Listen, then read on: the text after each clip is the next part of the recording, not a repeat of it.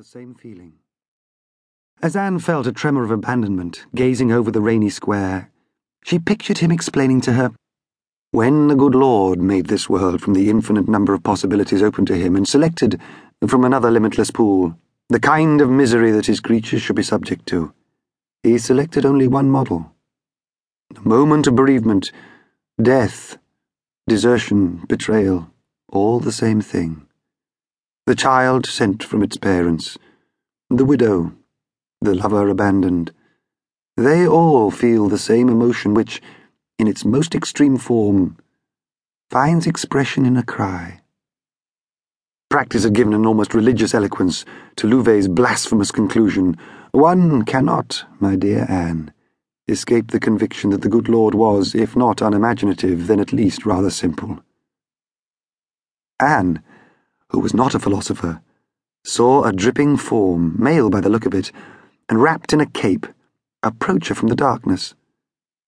His voice was rough and grudging. Are you the waitress? For the Hotel du Lion d'Or? His face now appeared in what light spilled over from the yellow lamp in the ticket hall. He was a youth of about nineteen, with thick black eyebrows and dark curls stuck against his forehead under a leather cap. He had an extinguished cigarette between his teeth and his cheeks were traumatized by spots.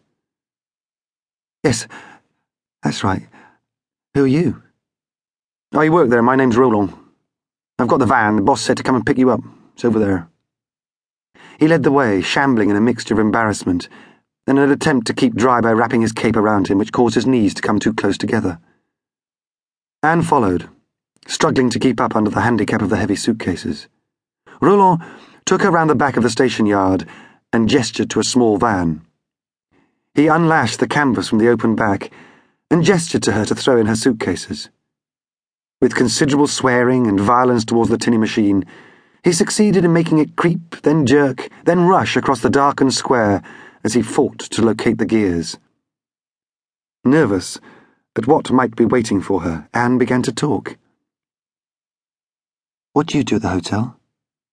Stuff no one else wants to do boots, washing up. Waiter on Sundays. Do you come from here? Yes. I've never been away. Don't really want to. I went to Paris once. Did you like it? No. Why not? Don't know. I've come from Paris. Roland made no reply, but pulled back the window on his side of the van and pushed at the little windscreen wiper. The rubber had almost worn away on the fragile stick and its small motor functioned properly only in dry weather. Roland peered forward in an attempt to see through the misty swathe that the wiper cut intermittently across the glass. Anne couldn't think what to say to him. It seemed rude not to make conversation, but she didn't want to distract him. Do you often drive his van? No. Well, yes, it's not that I'm not used to it, of course. I drive it just as much as anyone else, but petrol, you know. Is the boss very mean then? No, it's Madame. He couldn't care less. Madame, his wife? No. Madame Bouin, the manageress, the cow. She thinks we should only go to the market once a week and load up. You know, the big market down the road. The rest of the time we have to get the stuff from here. She sends us on foot. If you only go to the big market once a week, doesn't the food get stale? Roland's nose emitted a snort of what might have been laughter. Makes no difference to Bruno.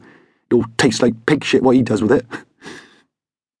they negotiated the perimeter of another square, with the town hall, a curious building beneath a black slate roof in the grand 18th century manner, in one corner.